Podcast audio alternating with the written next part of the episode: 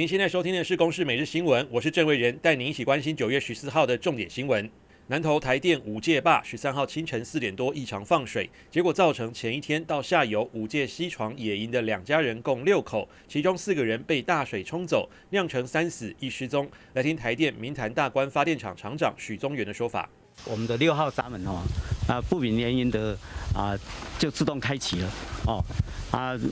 自动开启以后啊，因为没有警报。所以也不，我们也不晓得，也没有广播。五界溪床能不能野营？台电表示都有设置禁止进入的警示牌。交通部观光局也向南投县府查证，意外发生地点并非合法的露营场地。不过死者家属认为台电放水未广播，还有排洪闸门故障才会酿成意外，不排除提出国赔。南投地检署检察官十三号带回当天值班的苏姓员工以及负责维修的许姓课长侦讯，讯后苏姓员工涉嫌过失致死，以十万元交保。许姓课长则是请回。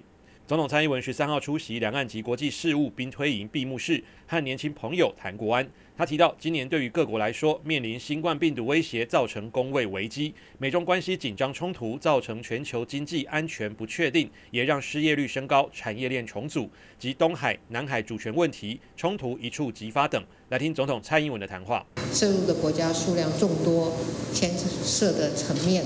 也更涵盖了区域安全。外交关系以及周边国家的利益。另外，中国强行实施港版的国安法，不仅冲击香港的高度自治跟民主发展，也对普世的民主价值造成了威胁。蔡英文表示，面对一波波的挑战，作为总统，必须在国家安全受到威胁当下拿出解决方案。但做出正确的决策并不容易，每一样决策都涉及到多层次、高复杂度和结构性的问题。总统必须在资讯庞杂或资讯短缺的情况下，做出不偏移国家的走向。至于国民党将派遣立法院长王金平率团到中国厦门参加海峡论坛，却被中国央视指称是求和，引发轩然大波。国民党主席江启臣认为破坏了目前的交流气氛，更重申相关当事人应该对王金平和国民党道歉。来听国民党主席江启臣的说法：我们参加海峡论坛，希望的是一个对等的交流，啊。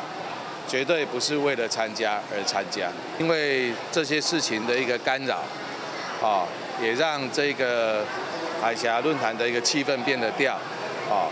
那至于后续怎么样，这部分我们还要再跟王院长来做讨论。王金平预计十六号出发，参加十九号登场的海峡论坛。现在因为求和的争议，去还是不去？国民党秘书长李乾龙十三号下午前往王金平办公室会商，两人谈了将近两个小时后，李乾龙搭车低调离去。能否成行？国民党中央最快十四号做决定。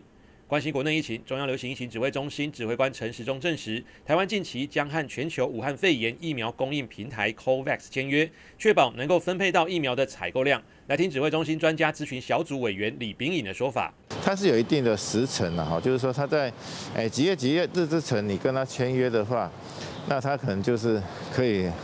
让你去预过。因为拿到疫苗的时程其实就不太确定，因为呃，COVAX 有合作关系的疫苗厂，它如果成功完成第三期联联体试验，世卫组织它和认可说你这疫苗是可以安全上市的话，那么它就是